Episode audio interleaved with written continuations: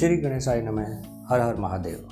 आगे के भाग पर चलते हैं। इसमें पाँच कृत्यों का प्रतिपादन, प्रणव एवं पंचाक्षर, मंत्र की महत्ता ब्रह्मा विष्णु द्वारा भगवान शिव की स्तुति तथा उसका अंतर्दान ब्रह्मा और विष्णु ने पूछा, प्रभो, सृष्टि आदि पाँच कृत्यों के लक्षण क्या है?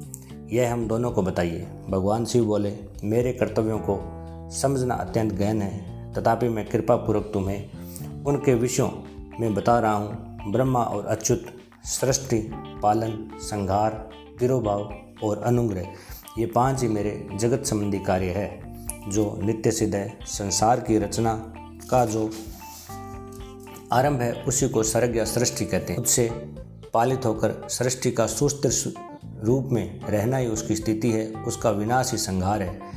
प्राणों के उत्क्रमण को तिरोभाव कहते हैं इन सबसे छुटकारा मिल जाना ही मेरा अनुग्रह है।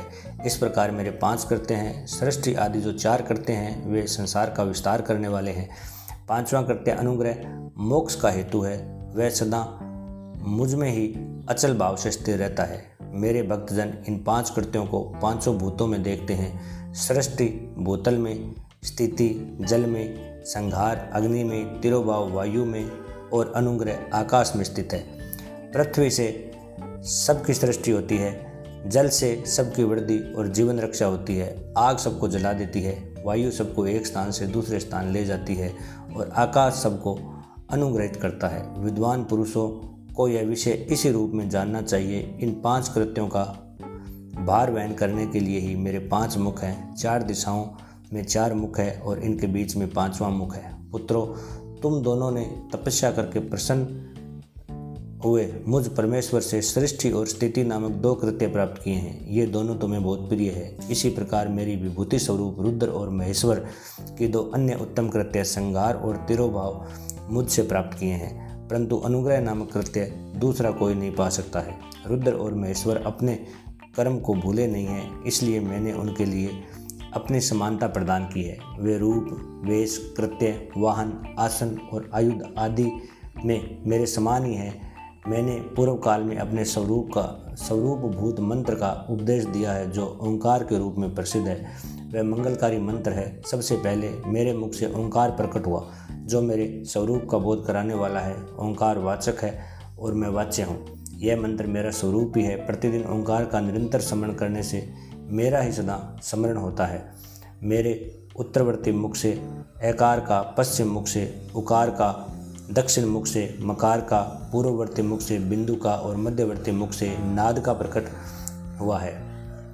इस प्रकार पाँच अवयवों से युक्त ओंकार का विस्तार हुआ है। इन सभी अवयवों से एकीभूत होकर एक प्रवण ओम नामक एक अक्षर हो गया। यह नाम रूपात्मक सारा जगत तथा वेद उत्पन्न स्त्री, पुरुष, वर्ग, रूप दोनों कुल इस प्रवण मंत्र से व्याप्त है। यह मंत्र शिव और शक्ति दोनों का बोधक है। इसी से पंचाक्षर मंत्र की उत्पत्ति हुई है, जो मेरे सकल रूप का बोधक है। वह अकारादि कर्म से और मकरादि कर्म से कर्म से प्रकाश में आया। ओम नमः शिवाय। यह पंचाक्षर मंत्र है। इस पंचाक्षर मंत्र से मात्र का वर्ण प्रकट हुए, जो पाँच भेद वाले हैं। ओम नमः शिवाय। यह पंचाक्षर मंत्र है। इस पंचाक्षर मंत्र से मात्र का वर्ण प्रकट हुए, जो पाँच भेद वाले हैं। उसी से शिरो मंत्र सहित त्रिपदा गायत्री का प्रकाट्य हुआ। उस गायत्री से संपूर्ण वेद प्रकट हुए और उन वेदों से करोड़ों मंत्र निकले। उन उन मंत्रों से भिन्न भिन्न कार्यों की सिद्धि होती है, परंतु इस प्रण एवं पंचाक्षर से संपूर्ण मनोरथों की सिद्धि होती है। इस मंत्र समुदाय से भोग और मोक्ष दोनों सिद्ध होते हैं। मेरे सकल स्वरूप से संबंध रखने वाले सभी मंत्र साक्षात भोग प्रदान करने वाले और शुभ कारक और मोक्षप्रद है। नंदिकेश्वर कहते हैं, तदंतर जगदम्बा पार्वती के साथ बैठे हुए गुरुवर महादेव जी ने उत्तराभिमुख बैठे हुए ब्रह्मा और विष्णु को पर्दा करने वाले वस्त्र से आच्छादित करके उनके मस्तक पर अपना कर कमल रखकर धीरे धीरे उच्चारण करने, करके उन्हें उत्तम मंत्र का उपदेश दिया। मंत्र तंत्र में बताई हुई विधि से पालन पूर्वक तीन बार मंत्र का उच्चारण करके भगवान शिव ने उन दोनों शिष्यों को मंत्रण की दीक्षा दी। फिर उन शिष्यों ने गुरु दक्षिणा के रूप में अपने आप को समर्पित कर दिया और दोनों हाथ जोड़कर उनके समीप खड़े होकर देवेश्वर जगत गुरु का स्तवन किया।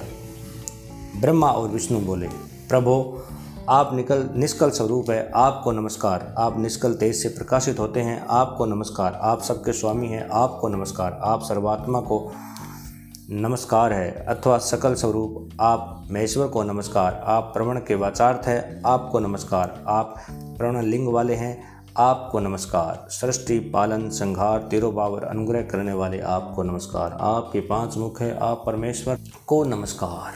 पंच ब्रह्म स्वरूप, पाँच कृत्य वाले आपको नमस्कार। आप सबके आत्मा हैं, ब्रह्म है, आपके गुण और शक्तियाँ अनंत है। आपको नमस्कार, आपके सकल और निष्कल दो रूप है, अतः सदगुरु एवं शंभु हैं।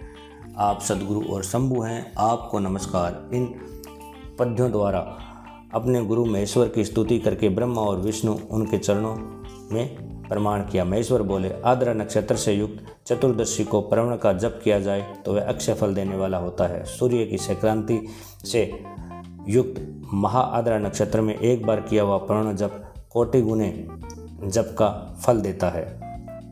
मृगशिरा नक्षत्र का अंतिम भाग तथा पुनर्वसु का आदि भाग, पूजा, होम और तर्पण आदि के लिए सदा आद्रा के समान ही होता है। यह जानना चाहिए, मेरा या मेरे लिंग का दर्शन प्रभात काल में ही प्रातः और संगव मध्यान्ह से पूर्व काल में करना चाहिए। मेरे दर्शन पूजन के लिए चतुर्दशी तिथि निषीद व्यापनी तथा प्रदोष व्यापनी लेनी चाहिए, क्योंकि प्रवर्तनी तिथि से संयुक्त चतुर्दश की ही प्रशंसा की जाती है। पूजा करने वाले के लिए मेरी मूर्ति तथा लिंग दोनों समान है। फिर भी मूर्ति की अपेक्षा लिंग का स्थान ऊँचा है, इसलिए मुमुक्षु पुरुषों को चाहिए कि वे वैर या मूर्ति को भी श्रेष्ठ समझकर लिंग का ही पूजन करें। इसमें बताया है कि इसलिए मुमुक्षु पुरुषों को चाहिए कि वे वैर, मूर्ति से भी श्रेष्ठ समझकर लिंग का ही पूजन करें। लिंग का ओंकार मंत्र से और वैर का पंचाक्षर मंत्र से पूजन करना चाहिए। शिवलिंग की स्वयं ही स्थापना करके अथवा दूसरों को भी स्थापना करवाकर उत्तम द्रव्य एवं उपचारों से पूजा करनी चाहिए। इससे मेरा पद सुलभ हो जाता है। इस प्रकार उन दोनों शिष्यों को उपदेश देकर भगवान शिव वहाँ से अंतर्दान हो गए। जय भोलेनाथ की हर हर महादेव।